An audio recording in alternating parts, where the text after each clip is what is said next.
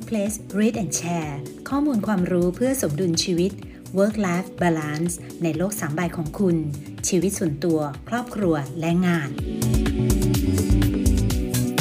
การเก็บข้อมูลระดับนานาชาติ และวิเคราะห์ความสุข ใน The World Happiness Report ในปี 2555 จนถึงปี 2562 ได้แสดงให้เห็นว่า คนไทยมีความสุขลดลงเรื่อยๆ และปี 2562 เป็นปีที่คนไทยมีความสุขต่ำที่สุด การแสดงบทบาทของภาครัฐ และการดำเนินนโยบายใด ๆ ที่ตอบสนองความต้องการและเพิ่มความสุขให้แก่ประชาชนได้ น่าจะเป็นแนวทางที่จะทำให้ประเทศและประชาชนเดินหน้าไปสู่ความสุขอย่างยั่งยืน สือแนะนำใน EP นี้นะคะ เป็นหนังสือที่เหมือนกับกึ่งกึ่งงานวิจัยค่ะ ชื่อว่าเศรษฐศาสตร์ความสุขนะคะ เป็นงานวิจัยร่วมกันของคุณวรวรรณชาญด้วยวิทย์ และคุณสาวินี สุริยันรัตกรค่ะ เป็นหนังสือที่เรียกว่าเเนื้อหาเนี่ยปรับปรุงมาจากโครงการนโยบายสาธารณะ และความพึงพอใจในชีวิตของคนไทย 4.0 ระยะที่ 1 ภายใต้แผนงานยุทธศาสตร์เป้าหมาย ด้านสังคม คนไทย 4.0 นะคะ สนับสนุนการทำงานวิจัยชิ้นนี้ โดยสำนักงานการวิจัยแห่งชาติ หรือวอชค่ะ ทีนี้เรามาดูกันนะคะว่าหนังสือเล่มนี้เนี่ยเเหมาะกับใคร และก็มีเนื้อหาเกี่ยวข้องกับอะไรบ้าง แต่อย่างแรกนะคะ ในหนังสือเล่มนี้เนื่องจากเป็นงานที่กึ่งกึ่งวิชาการ เป็นงานวิจัยอย่างที่ได้บอกไป ก็จะมีคำศัพท์ ที่อยากจะให้ได้รู้กันก่อนที่จะเข้าไปถึงตัวเนื้อหาของหนังสือค่ะคำศัพท์แรกนะนะคะ ที่หนังสือแนะนำเอาไว้ก็คือ การพูดถึงเศรษฐศาสตร์ความสุขนั้นหมายถึงอะไร เศรษฐศาสตร์ความสุขเนี่ยเป็นการศึกษาความสัมพันธ์ของตัวแปรทั้งด้านเศรษฐกิจสังคม สุขภาพ ค่านิยมบรรทัดฐานทางสังคม สถาบันแล้วก็สิ่งแวดล้อมนะคะ ที่มีผลต่อ ความพึงพอใจในชีวิต หรือความสุขเชิงอัตวิสัยของคน ซึ่งความสุขในที่นี้เนี่ยนะคะในหนังสือบอกเอาไว้ว่า เป็นความสุขทางโลกค่ะไม่ใช่ความสุขทางธรรม ในแนวทางของศาสนาพุทธนะคะ ทีนี้เมื่อสักครู่นี้เรามีคำคำหนึ่งก็คือ ความสุขเชิงอัตวิสัยนะคะหรือว่า subjective well-being มันคืออะไร มันคือการวัดนะคะด้วย 3 มิติหลักก็คือการวัด เรื่องความพึงพอใจในชีวิตในภาพรวม การวัดด้านอารมณ์ ทั้งด้านบวกแล้วก็ด้านลบ และการวัดในมิติของการมีชีวิตที่มีคุณค่าและก็ความหมายค่ะ การวัดความสุขเชิงอัตวิสัยเหล่านี้เนี่ยนะคะ จะวัดในณจุดจุดหนึ่งของเวลา ทีนี้มาดูคำศัพท์อีกคำหนึ่งซึ่งน่าจะเจอได้บ่อยมากในหนังสือเล่มนี้นะคะ เศรษฐศาสตร์ความสุข นั่นก็คือคำว่าความพึงพอใจในชีวิต หรือว่า life satisfaction นะคะ เป็นการที่ให้แต่ละคนเนี่ยประเมินชีวิตของตัวเองในภาพรวมว่า พึงพอใจกับชีวิตที่เป็นอยู่มากน้อยแค่ไหนนะคะ โดยนำเอาขั้นบันไดของชีวิตมาเป็นตัวที่จะวัดว่าความพึงพอใจในชีวิตของเราเนี่ยถ้าสมมติ ชีวิตเรามันแย่สุดๆเลยเนี่ยมันก็จะอยู่ในบันไดขั้นที่ศูนย์ค่ะ แต่ถ้าเรามีความพึงพอใจในชีวิตมากที่สุดนะคะ ไม่มีสิ่งใดที่จะทำได้ดีไปกว่านี้แหละก็จะอยู่ในขั้นบันไดสูงสุดนั่นก็คือขั้นที่ 10 ทีนี้เราพอจะรู้นะคะ เกี่ยวกับคำศัพท์คร่าวๆ ทั้ง 3คำแล้ว ทีนี้เรามาดูที่เนื้อหาของหนังสือเล่มนี้กันค่ะ คุณผู้ฟังคะการประเมินชีวิตความอยู่ดีกินดีของคนไทยเนี่ยคงหลีกเลี่ยงไม่ได้นะคะ ที่จะถามว่าคนไทยมีความสุขดีหรือเปล่ากับสภาพเศรษฐกิจที่พัฒนาขึ้น และก็สภาพสังคมแล้วก็สิ่งแวดล้อมที่เปลี่ยนแปลงไป ปัจจัยเพียงเรื่องของรายได้อย่างเดียวเนี่ยเช่น การมีรายได้สูงขึ้น สามารถทำให้ชีวิตอยู่ดี มีสุข เพิ่มขึ้นหรือเปล่า การประเมินความสุขขึ้นอยู่กับปัจเจกบุคคลนะคะ ที่จะประเมินด้วยตัวเองว่าจะให้คุณค่าหรือว่าน้ำหนักกับมิติต่างๆยังไง เช่น จะให้น้ำหนักกับมิติทางด้านรายได้ ด้านครอบครัว ด้านสังคม ด้านการทำงาน หรือว่าความสัมพันธ์ระหว่างบุคคลมากน้อยต่างกันยังไงบ้าง การให้น้ำหนัก ในมิติต่างๆ เหล่านี้เนี่ยนะคะจะทำให้รัฐเนี่ยประสบกับความยุ่งยากในการที่จะทำให้คนในประเทศมีความสุขโดยรวมมากยิ่งขึ้นรายงานของ the Organization for Economic Cooperation and Development นะคะ หรือว่า OECD ในปี 2013 เนี่ย ได้ชี้แนะแนวทางในการออกแบบนโยบายของภาครัฐในหลาย ๆ ประเทศค่ะว่า ควรเป็นการสร้างนโยบายที่ทำให้คนมีความพึงพอใจในชีวิตนะคะ ในระยะหลังๆเนี่ยหลาย ๆ ประเทศก็พยายามที่จะให้ความสำคัญกับความพึงพอใจในชีวิตของประชาชน แล้วก็ความสุขเชิงอัตวิสัยของประชากรในประเทศเพิ่มขึ้นด้วยค่ะ ระดับความพึงพอใจในชีวิตของคนเป็นทางเลือกหนึ่งนะคะ ที่ใช้ในการประเมินชีวิตความเป็นอยู่ของคนในประเทศ แล้วก็ใช้เป็นเป้าหมายหนึ่งของการพัฒนาประเทศด้วยค่ะ ประเทศที่พัฒนาแล้วเนี่ยในหลาย ๆ ประเทศนะคะ เช่นอังกฤษ เยอรมันออสเตรเลีย แล้วก็สหรัฐอเมริกาเนี่ยได้มีการจัดทำการสำรวจความพึงพอใจในชีวิตของคนในประเทศเนี่ยเป็นประจำค่ะ แล้วก็มีการศึกษาย้อนหลังไปด้วยนะคะ ของอการเลือกตั้งในหลาย ๆ ประเทศ เมื่อ 40 ปีที่แล้วเนี่ยนะคะได้มีการสำรวจการศึกษาเกี่ยวกับการเลือกตั้งของสหภาพยุโรปด้วยค่ะ พบว่านะคะ ความพึงพอใจในชีวิตของประชาชนเนี่ยเป็นตัวแปรสำคัญที่สุดนะคะ ที่จะอธิบายว่ารัฐบาลนั้นๆเนี่ยจะได้รับการเลือกตั้งอีกครั้งหรือไม่ ข้อมูลความพึงพอใจในชีวิตสามารถใช้คาดการเกี่ยวกับความชอบที่มีต่อรัฐเนี่ยนะคะได้ดีกว่าตัวแปรทางเศรษฐกิจอื่น ๆ ค่ะในช่วงกว่าทศวรรษที่ผ่านมานี่นะคะ การศึกษาวิจัยเกี่ยวกับ ความพึงพอใจในชีวิต แล้วก็ความสุขเชิงอัตวิสัยเนี่ยมีความก้าวหน้ามากขึ้นเรื่อย ๆ ค่ะ โดยเฉพาะในกลุ่มประเทศที่มีรายได้สูงนะคะ ส่วนหนึ่งของความก้าวหน้าในการวิจัยเนี่ยมันมาจากการมีข้อมูลที่มีคุณภาพ น่าเชื่อถือได้ ดูอย่างสหรัฐอเมริกา แล้วก็สหราชอาณาจักรรวมทั้งเยอรมนีเนี่ยนะคะ และก็รวมไปถึงออสเตรเลียและกลุ่มประเทศ OECD เขาจัดเก็บข้อมูลขนาดใหญ่ที่เกี่ยวข้องกับความพึงพอใจในชีวิต แล้วก็ตัวแปรที่สำคัญสำคัญเนี่ยที่มีความเกี่ยวข้องกัน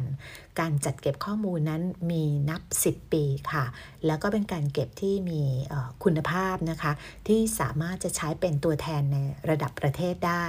แล้วก็มีขนาดกลุ่มตัวอย่างเนี่ยเพียงพอที่จะเป็นตัวแทนของกลุ่มประชากรย่อยที่สนใจศึกษาในเรื่องของความพึงพอใจในชีวิตของประชาชน ประเทศไทยเองเนี่ยนะคะ ตอนนี้ก็เริ่มมีการพูดถึง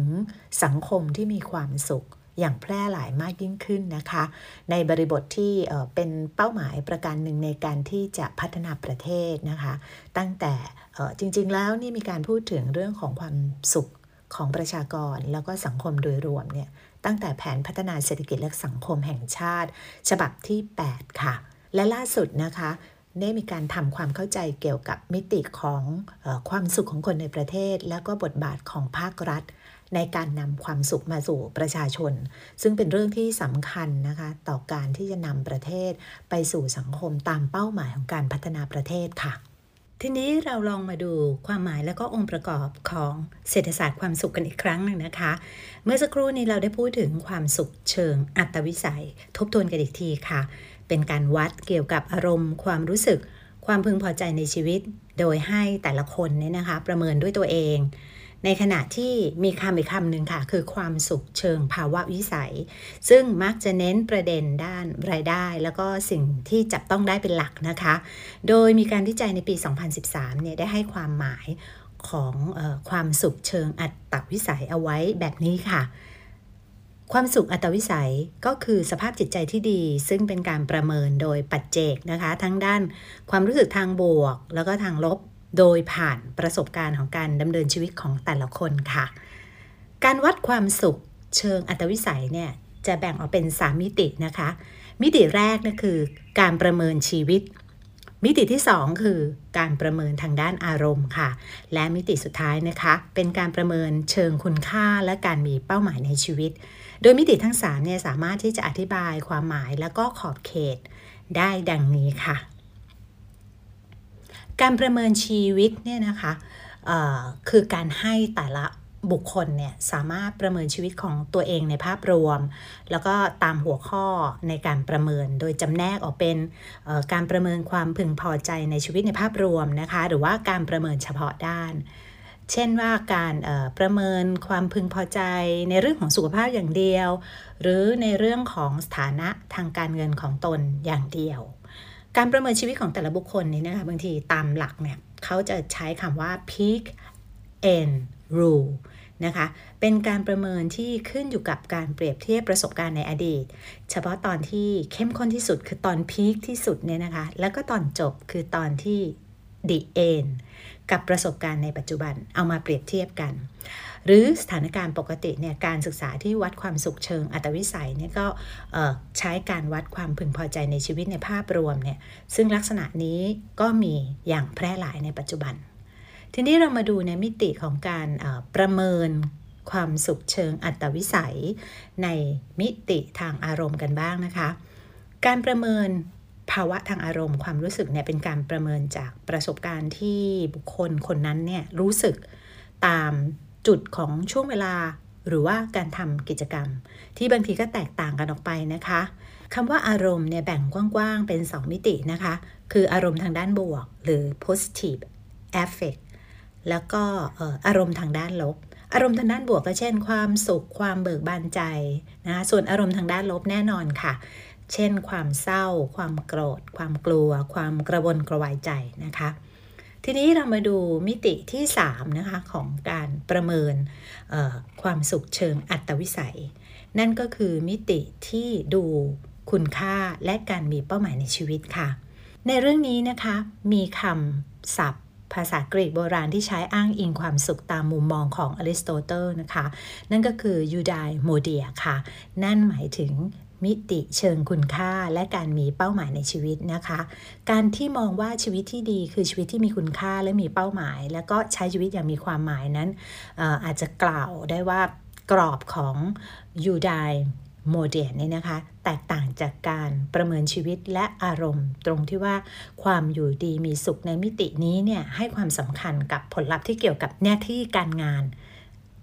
ท้ายในการที่จะใช้วัด ความสุขเชิงอัตวิสัยนะคะนั่นก็คือ มิติเชิงคุณค่าและการมีเป้าหมายในชีวิตค่ะ เป็นแนวคิดกรีกโบราณนะคะ ที่ใช้อ้างอิงความสุขตามมุมมองของอริสโตเติลนะคะ ที่มองว่าชีวิตที่ดีหรือ good life เนี่ยคือชีวิตที่มีคุณค่า มีเป้าหมายในชีวิต และก็ใช้ชีวิตอย่างมีความหมายนะคะ ในกรอบคิดลักษณะนี้เนี่ยมันจะแตกต่างจากการประเมินชีวิตแล้วก็อารมณ์ตรงที่ว่า ความอยู่ในบีสุขในมิติของกรอบแนวคิดนี้นะคะ ให้ความสำคัญกับผลลัพธ์ที่เกี่ยวกับการทำหน้าที่ และการตระหนักรู้ในศักยภาพของแต่ละคนค่ะในปี 2019 นะคะ มีงานวิจัยได้กล่าวเอาไว้ว่า การรู้สึกว่าชีวิตมีความหมายนั้นมีขอบเขตที่เกี่ยวข้องกับความเข้าใจแล้วก็ความเข้มแข็งทางด้านจิตใจ ซึ่งมีความสัมพันธ์กับการประเมินชีวิตของคนเราค่ะคุณผู้ฟังคะการศึกษาวิจัยที่ผ่านมานี้นะคะ มีทั้ง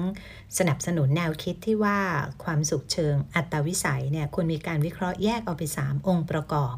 แล้วก็แนวคิดที่ว่าความสุขเชิงอัตวิสัยเนี่ยสามารถวัดได้จากการประเมินความพึงพอใจในชีวิตในภาพรวมนั้นมีมีความหมายแล้วก็มีแนวโน้มที่จะมีความหลากหลายในการที่จะประเมินแบบแยกองค์ประกอบ หรือการประเมินแบบใช้มิติเดียวนะคะข้อดีข้อเสียก็จะแตกต่างกันออกไป งานวิจัยจำนวนหนึ่งเนี่ยนะคะได้เลือกที่จะให้ความสำคัญกับมิติการประเมินชีวิต หรือความพึงพอใจในชีวิตในแบบภาพรวมค่ะ เป็นตัวแปรตัวเดียวนะคะ ตัวแปรหลักในการสะท้อนความสุขเชิงอัตวิสัยค่ะ เนื่องจากเข้าใจง่ายแล้วก็สื่อสารได้ง่าย มีความครอบคลุมสามารถสะท้อนภาพรวมของชีวิตได้มากกว่านะคะ องค์ประกอบอื่นๆ ที่เป็นเรื่องของอารมณ์ความรู้สึกเนี่ยจะมีความซับซ้อนมากกว่า ดังนั้นจึงมีแนวคิดที่จะ ประเมินด้วยการใช้ภาพรวมในการประเมิน แต่อย่างไรก็ตามนะคะ แนวคิดแล้วก็งานวิจัยอีกส่วนหนึ่งก็มีมุมมองว่า การวัดความสุขเชิงอัตวิสัย โดยใช้การประเมินชีวิต เป็นตัวแทน เพียงตัวแปรเดียวนี้ เป็นการสะท้อนมิติการวัดที่ไม่ค่อยครอบคลุมเท่าไหร่นะคะ แล้วก็อาจขาดความลึกในการอธิบายผลด้วย ในปี 2012 แล้วก็ 2009 นะคะ มีการวิจัยเชิงประจักษ์ที่สนับสนุนมุมมองเช่นนี้นะคะ โดยกล่าวว่าความสุขเชิงอัตวิสัยเนี่ยมันมีขอบเขตที่กว้างกว่าคำว่าความสุขและความพึงพอใจในชีวิตนะคะ โดยที่ความสุขเชิงอัตวิสัยเนี่ยจะมีองค์ประกอบทางด้านอารมณ์ทั้งบวกแล้วก็ลบ รวมทั้งประเด็นทางด้านคุณค่าและเป้าหมายในชีวิต องค์ประกอบแต่ละองค์ประกอบเนี่ยมีปัจจัยที่ส่งผลกระทบที่แตกต่างกันค่ะ ดังนั้นนะคะ องค์ประกอบของความสุขเชิงอัตวิสัยแต่ละด้านควรวัดแยกจากกันค่ะ ดังนั้นนะคะในหนังสือเศรษฐศาสตร์ความสุขเล่มนี้ที่เรามาเล่าให้ฟังเนี่ยจึงใช้คำจำกัดความความพึงพอใจในชีวิต ในความหมายถึงการให้แต่ละบุคคลเนี่ยประเมินชีวิตตัวเองในภาพรวม ส่วนความสุขเชิงอัตวิสัย จะเป็นความสุขในความหมายที่กว้างขึ้นนะคะ ที่ประกอบด้วย 3 มิติ นั่นก็คือความพึงพอใจในชีวิตในภาพรวม อารมณ์ ด้านบวกและลบ และการมีคุณค่าและมีเป้าหมายในชีวิตค่ะ ส่วนคำว่าเศรษฐศาสตร์ความสุขที่เป็นชื่อของหนังสือเล่มนี้เนี่ยนะคะ ในที่นี้เนี่ยรวมทั้งเรื่องของความพึงพอใจในชีวิต และความสุขเชิงอัตวิสัย เข้าไปเป็นส่วนหนึ่งในการศึกษาขอบเขตของเศรษฐศาสตร์ความสุขทำให้ขอบเขตของการศึกษาเรื่องนี้เนี่ยค่อนข้างกว้างนะคะ รวมทั้งมิติเชิงเศรษฐกิจที่เกี่ยวข้องกับความพึงพอใจในชีวิต และก็ความสุขเชิงอัตวิสัยเนี่ยมันมีค่อนข้างกว้างเข้าไปอีก และรวมทางมิติทางสังคม แล้วก็สิ่งแวดล้อมที่ส่งผลต่อความพึงพอใจในชีวิตหรือความสุขเชิงอัตวิสัยด้วยค่ะ และในที่นี้นะคะยังรวมไปถึงการศึกษาความสัมพันธ์ของทัศนคติ วัฒนธรรม ความไว้วางใจกันในสังคม ค่านิยม แล้วก็บรรทัดฐานทางสังคมด้วยค่ะ คุณผู้ฟังคะการวิจัยเกี่ยวกับความสุขเชิงอัตวิสัยนี่นะคะ และรวมทั้งความพึงพอใจในชีวิตเนี่ยมีความก้าวหน้าอย่างมากนะคะ ในช่วงกว่า 20 ปีที่ผ่านมาค่ะ โดยความก้าวหน้าในการวิจัยเรื่องต่างๆเนี่ยนะคะขึ้นอยู่กับความน่าเชื่อถือของการวัด แล้วก็กระบวนการจัดเก็บข้อมูล รวมทั้งระเบียบวิธีวิจัยค่ะการเก็บข้อมูลเกี่ยวกับความสุขที่ครอบคลุมหลายประเทศทั่วโลกเนี่ยนะคะ ส่วนใหญ่มาจาก แหล่งสำคัญ 2 แหล่งค่ะ คือ The Gallup World Poll และ World Value Survey นะคะ ส่วนในระดับประเทศนี่ก็มีหลายประเทศค่ะ ไม่ว่าจะเป็นสหราชอาณาจักรนะคะ สหรัฐอเมริกา เยอรมนี กลุ่มประเทศ OECD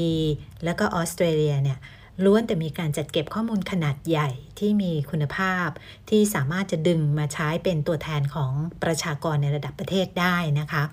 โดยที่ในช่วงที่ผ่านมาเนี่ยมีการเก็บข้อมูลตั้งแต่เด็กแรกเกิดจนถึงการศึกษาเส้นทางของคนคนนั้นนะคะ ตลอดช่วงชีวิตตามช่วงวัยด้วยค่ะ การจัดเก็บข้อมูลความสุขเชิงอัตวิสัยในต่างประเทศเนี่ยนะคะ เขาจะใช้ 5 แหล่งสำคัญค่ะ คืออันที่1เนี่ยเป็นแหล่งจาก World Happiness Report นะคะ แหล่งที่ 2 ก็คือ World Values Survey ค่ะ และแหล่งที่ 3 คือ British Office for National Statistics ค่ะ และแหล่งที่ 4 นะคะ British Household Panel Survey และแหล่งที่ 5 ก็คือ Socio Economic Panel ค่ะ ในหนังสือเศรษฐศาสตร์ความสุขนี้นะคะ มีทั้งหมด 7 บทค่ะ แต่บทที่น่าสนใจและอยากจะหยิบยกมาคุยกับคุณฟังใน EP นี้นะคะก็คือบทที่ 3 ที่ว่าด้วยอะไรทำให้คนมีความสุข ในรายงานของ The World Happiness Report นะคะ หรือ WHR เนี่ยได้ออกแบบแบบจำลองเพื่อที่จะอธิบายความสัมพันธ์ว่าปัจจัยอะไรบ้างนะคะ ที่มีผลทำให้ความสุขของคนในแต่ละประเทศนั้นแตกต่างกัน ในรายงานนะคะใช้การประเมินชีวิตแบบขั้นบันไดค่ะ แล้วก็เอาเรื่องของความรู้สึกทางด้านบวก แล้วก็ลบเนี่ยเข้ามาประกอบในการวิเคราะห์ด้วยนะคะ ข้อมูลที่นำมาวิเคราะห์ใน WHR เนี่ยมีทั้งที่เก็บข้อมูลโดย Gallup World Pro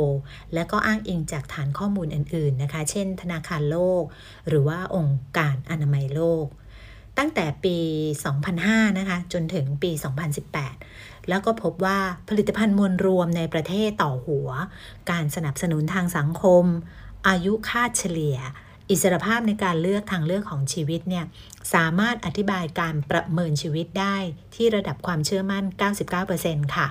ส่วนความมีน้ำใจทัศนคติที่มีต่อการคอร์รัปชันนั้น อธิบายได้ที่ระดับความเชื่อมั่น 95%ค่ะ ที่จริงแล้วนะคะการรายงานของ WHR เนี่ยเป็นการมองภาพรวม แล้วก็เปรียบเทียบระหว่างประเทศนะคะ ซึ่งก็ทำให้การวิเคราะห์ปัจจัยที่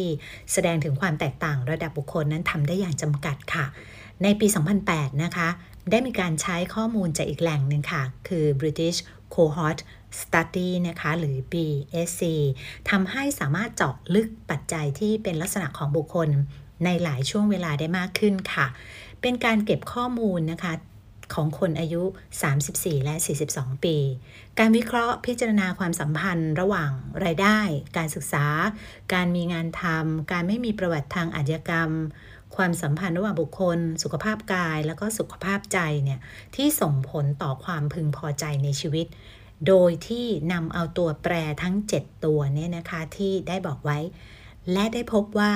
การศึกษานั้นส่งผลทางตรงค่ะ ต่อความพึงพอใจในชีวิตค่อนข้างน้อยนะคะ แต่การศึกษาส่งผลทางอ้อม โดยผ่านผลกระทบที่มีต่อรายได้และก็การจ้างงาน ในภาพรวมนะคะ สามารถสรุปผลการวิเคราะห์อันนี้ได้ว่า สุขภาพจิต การมีคู่ครอง การว่างงาน ส่งผลต่อระดับความพึงพอใจในชีวิตมากกว่าตัวแปรอื่น ๆนะคะ โดยปัจจัยที่ส่งผลต่อความพึงพอใจในชีวิตที่มีมากที่สุด คือสุขภาพจิตค่ะการเปรียบเทียบข้อมูลขนาดใหญ่ระหว่างประเทศเนี่ยมันจะมีระเบียบวิธีวิจัยตามหลักสากลนะคะในการจัดเก็บข้อมูล ผลสรุปเนี่ยก็ล้วนเป็นไปในแนวทางที่สอดคล้องกันหมดค่ะ คือการว่างงาน ความสัมพันธ์ระหว่างบุคคล สุขภาพจิต และสุขภาพกายเนี่ยเป็นปัจจัยสำคัญที่ส่งผลกระทบต่อความพึงพอใจในชีวิตนะคะ โดยปัจจัยที่มีผลกระทบมากกว่าปัจจัยอื่นๆ นั่นก็คือสุขภาพจิตนั่นเองค่ะ กรอบแนวคิดในการวิเคราะห์ความเป็นเหตุเป็นผลของปัจจัยที่ส่งผลต่อความพึงพอใจในชีวิตนี่นะคะ แบ่งประเด็นปัจจัยที่ส่งผลเนี่ยต่อความสุขเชิงอัตวิสัย ออกเป็น 3 ประเด็นหลักๆค่ะ คือปัจจัยส่วนบุคคลนะคะ และก็ 2 ความสัมพันธ์ระหว่างบุคคล และปัจจัยที่ 3 ก็คือ ตัวแปรทางสถาบัน แล้วก็บรรทัดฐานทางสังคมค่ะ ทีนี้เรามาดูปัจจัยส่วนบุคคลนะคะ ตัวแรกก่อน ปัจจัยส่วนบุคคลนั้นเน้นย้ำค่ะ เป็นปัจจัยทางด้านรายได้และก็การว่างงานนะคะ เมื่อรายได้เพิ่มขึ้น มีแนวโน้มค่ะที่จะทำให้ความสุขเชิงอัตวิสัยนั้นเพิ่มขึ้น แต่การว่างงานมีความสัมพันธ์ในทิศทางตรงกันข้ามกับความสุขเชิงอัตวิสัยนะคะ มาดูที่รายได้ก่อนค่ะ รายได้ในที่นี้นะคะ การวิจัยในปี 2009 เนี่ยจะเน้นมาก ๆ เลย เรื่องของรายได้ครัวเรือน ที่มีความสำคัญมากกว่ารายได้ส่วนบุคคลนะคะ เพราะว่ารายได้ครัวเรือนนี้มันเป็นตัวแปรที่สามารถสะท้อนมาตรฐานการครองชีพทางวัตถุของทุกคนในครอบครัวค่ะ โดยที่รายได้ครัวเรือนเนี่ยมันเป็นค่าใช้จ่ายที่จ่ายจริง เป็นตัวแปรหลักในการวิเคราะห์ผลกระทบนะคะ ที่มีต่อความพึงพอใจ ที่มีต่อชีวิตในภาพรวม ผลการศึกษาพบว่ารายได้ครัวเรือนมีผลกระทบเชิงบวก ต่อความพึงพอใจในชีวิตอย่างมากค่ะ ในปี 2010 นะคะ ได้มีการศึกษาถึงความเชื่อมโยงระหว่างรายได้กับความสุขในระดับมหาภาค ทั้งในกลุ่มประเทศที่กำลังพัฒนาแล้วก็พัฒนาแล้วเนี่ยนะคะ เมื่อเปรียบเทียบผลในระยะสั้นและระยะยาวก็พบว่าความพึงพอใจในชีวิตและรายได้นั้นมีความสัมพันธ์ในทิศทางเดียวกันในระยะสั้นเท่านั้นค่ะ การว่างงานนะคะเป็นตัวแปรอีกตัวหนึ่งค่ะ ที่เป็นปัจจัยในเรื่องของส่วนบุคคลที่จะมีผลในการประเมินวิเคราะห์ความสุขเชิงอัตวิสัยนะคะ เรามาดูกันค่ะว่าเรื่องของการว่างงานนั้นส่งผลอย่างไรบ้าง ในปี 2013 นะคะ มีการวิเคราะห์การปรับตัวต่อเหตุการณ์สำคัญ ความพึงพอใจในชีวิตค่ะ เหตุการณ์สำคัญที่ว่านั้นก็เช่น การว่างงาน การแต่งงาน การหย่าร้าง การให้กำเนิดบุตรแล้วก็การเป็นไม้นะคะ ผลปรากฏว่าการว่างงานนั้นส่งผลกระทบทางด้านลบ โดยเฉพาะกับเพศชายเนี่ยมากที่สุดค่ะ ที่ทำให้นะคะเกิดความพึงพอใจ และก็ความสุขเชิงอัตวิสัยนั้นลดลงอย่างมากค่ะ เมื่อเกิดการว่างงานนี้นะคะ โดยเฉพาะการว่างงานในเพศชายเนี่ยระดับความสุขมีการปรับตัวที่ช้ากว่านะคะถึงแม้เวลาเนี่ยจะผ่านไปประมาณ 5 ปีแล้วเป็นต้นไปเนี่ยการปรับตัวของความสุขก็ยังไม่เข้าสู่ระดับเดิมก่อนที่ไม่ว่างงานนะคะ ในงานวิจัยในปี 2008 เนี่ย ให้ข้อสังเกตว่าความรู้สึกแย่จากประสบการณ์ของการว่างงานเนี่ย ส่งผลกระทบต่อความพึงพอใจในชีวิตของบุคคลนั้นๆ ในปัจจุบันแล้วก็จะส่งผลกระทบผ่านช่วงเวลาในอนาคตไปอีกยาวทีเดียว เป็นหนึ่งในข้อสรุปที่สำคัญที่สุดนะคะ ในการวิจัยเกี่ยวกับความสุขที่เคยมีการศึกษาที่ผ่านมา ปัจจัยอีก ประเภทหนึ่งนะคะ ซึ่งเป็นปัจจัยส่วนบุคคลที่เป็นตัวแปรสำคัญ ในการที่จะทำให้เกิดความสุขเชิงอัตวิสัยมากน้อย แตกต่างกันนั่นก็คือสุขภาพกายค่ะ งานวิจัยส่วนใหญ่นี่นะคะจะพบความเชื่อมโยงระหว่าง ภาวะสุขภาพกับความพึงพอใจในชีวิตนะคะ มีการทำการศึกษาผู้สูงอายุที่มีอายุตั้งแต่ 75 ปีขึ้นไปในเยอรมนีนะคะ แล้วก็พบว่าปัจจัยที่ส่งผลต่อความพึงพอใจในชีวิตของผู้สูงอายุตอนปลายก็คือ ปัจจัยทางด้านภาวะสุขภาพนั่นเองค่ะในปี 2017 นะคะ มีหนังสืออยู่เล่มหนึ่งค่ะ ชื่อว่า The Key to Happiness นะคะ หนังสือเล่มนี้เนี่ย ได้บอกมุมมองทางด้านการออกแบบนโยบาย ของรัฐนะคะ เพื่อทำให้ประชาชนนั้นมีคุณภาพชีวิตที่ดีขึ้นค่ะ นโยบายที่ส่งผลชัดเจนมากที่สุดนโยบายหนึ่งนะคะก็คือระบบการดูแลสุขภาพทั่วหน้าค่ะ การที่ประชาชนทุกคนเนี่ยสามารถเข้าถึงบริการทางสาธารณาสุขได้ ไม่ว่าจะเป็นการส่งเสริม การป้องกัน การรักษาหรือว่าการฟื้นฟูเยียวยานี่นะคะ โดยที่บริการเหล่านั้นเนี่ยจะต้องมีคุณภาพด้วยนะคะ เป็นตัววัด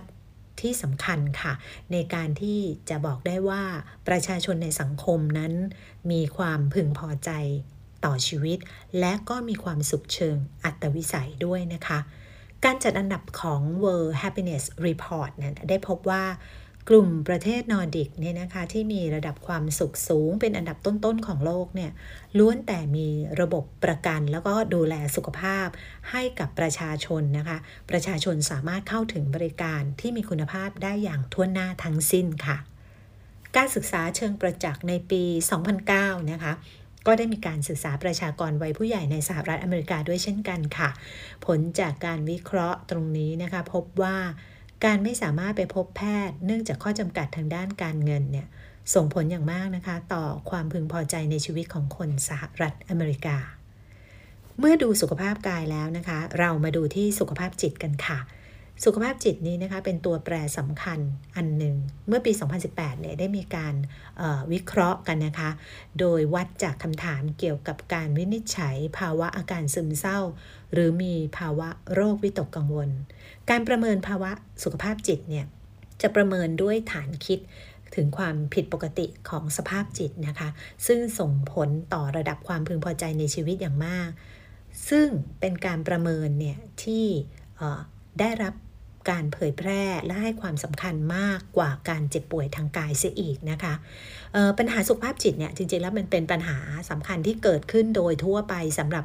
กลุ่มประชากร โดยเฉพาะกลุ่มประชากรวัยทำงานค่ะ ที่จะส่งผลกระทบนะคะ ต่อตัวคนคนนั้นเองแล้วเนี่ยยังส่งผลกระทบภายนอกต่อระดับปัญหาสุขภาพจิตของคนที่ใกล้ชิดด้วยนะคะในหลาย ๆ ประเทศตอนนี้ก็ให้ความสำคัญเกี่ยวกับปัญหาทางด้านสุขภาพจิตของคนในสังคมมากยิ่งขึ้นด้วยค่ะ ในอังกฤษนะคะ มีการจัดสรรงบประมาณเกี่ยวกับ สุขภาพจิตเพิ่มขึ้น ส่วนที่นิวซีแลนด์เอง ก็นับว่าเป็นประเทศแรกๆนะคะ ที่มีการตั้งงบประมาณที่เรียกว่า well-being budget ที่ให้ความสำคัญกับประเด็นทางสุขภาพจิตมากขึ้นเช่นเดียวกันค่ะ อีกตัวแปรหนึ่งนะคะที่นำมาคาดการความสุขเชิงอัตวิสัยได้มากที่สุดนั่นก็คือความสัมพันธ์ระหว่างบุคคลค่ะ โดยเฉพาะความสัมพันธ์ในครอบครัวนะคะ ความสัมพันธ์ในครอบครัวเนี่ยอาจจะใช้หลักวิเคราะห์ตามแนวทางที่เรียกกันว่า Family Environment Scale นะคะ หรือว่าย่อๆว่า FES ค่ะ ซึ่งแบ่งมิติทางด้านความสัมพันธ์เนี่ยเป็น 3 มิติด้วยกันนะคะ คือมิติที่เรียกว่า cohesion คือความเป็นหนึ่งเดียวกันของครอบครัว การช่วยเหลือการสนับสนุนซึ่งกันและกันค่ะ รวมทั้งการใช้เวลาด้วยกันในครอบครัวด้วยนะคะ มิติที่ 2 ค่ะ คือ expressiveness คือการพูดคุย การแสดงออกถึงความรู้สึกนะคะ และมิติที่ 3 ของความสัมพันธ์ในครอบครัว ที่นำมาเป็นแนวทางในการวิเคราะห์ก็คือ มิติของ conflict คือการทะเลาะและการจัดการทางอารมณ์ด้านลบค่ะ ตัวแปรในการประเมินความสุขเชิงอัตวิสัยและความพึงพอใจในการใช้ชีวิตนั้นนะคะ ยังมีอีกหนึ่งเรื่องค่ะ นั่นก็คือเรื่องของบรรทัดฐานทางสังคม หรือที่เราเรียกกันว่า social norms เนี่ยนะคะมาตรฐานทางสังคมที่แตกต่างกันในแต่ละประเทศนั้น มีผลจริง ๆ นะคะ กับพฤติกรรมแล้วก็กระบวนการประเมินความสุขในแต่ละสังคมที่แตกต่างกันออกไปด้วยค่ะ เช่น รายงานของ WHR ในปี 2019 นะคะ แสดงให้เห็นว่าคนในกลุ่มประเทศสแกนดิเนเวียส่วนใหญ่เนี่ย ประเมินความสุขในระดับที่มากกว่า 7 นะคะส่วนประเทศที่มีสถานการณ์ความไม่มั่นคงทางการเมือง อย่างเช่น ซีเรีย อัฟกานิสถานเนี่ยถูกประเมินความสุขคิดเป็นค่าเฉลี่ยรวมของประเทศในเท่ากับ 3.2 ถึง 3.5 คะแนนเท่านั้นค่ะ ในปี 2008 นะคะ พบว่าประชาชนเนี่ยมีความสุขน้อยลงในสังคมที่คนในสังคมไม่ค่อยมีความไว้วางใจ ซึ่งกันและกัน สังคมที่มีการกดขี่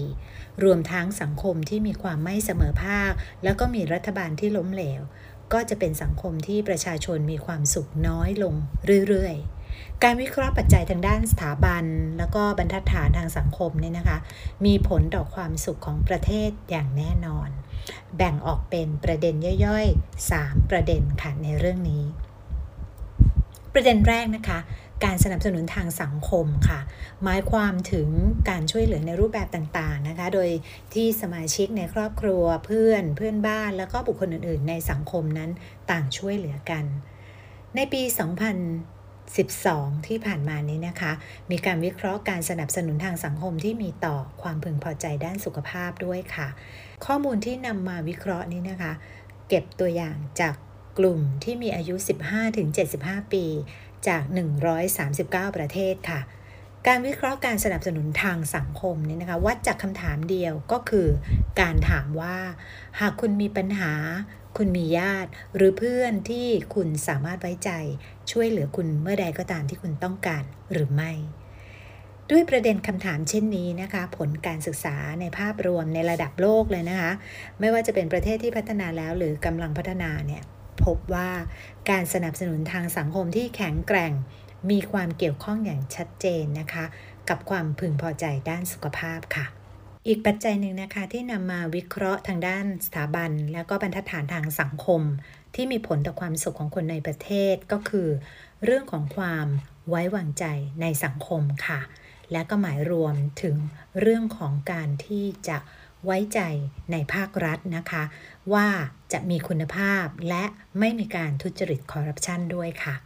ถ้าเราจะหาข้อสรุปจากการที่ดึงเอาบทที่ 3 ของหนังสือเล่มนี้ออกมาพูดคุยกันเนี่ยนะคะ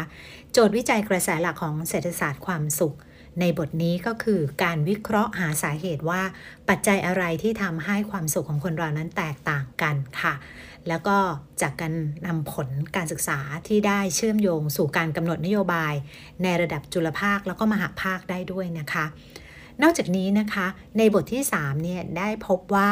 ปัจจัยที่ส่งผลต่อความสุข เชิงอัตวิสัยอย่างมีนัยสำคัญและมีขนาด ผลกระทบอย่างเห็นได้ชัด ประกอบด้วยเรื่องของการว่างงาน สุขภาพกาย สุขภาพจิต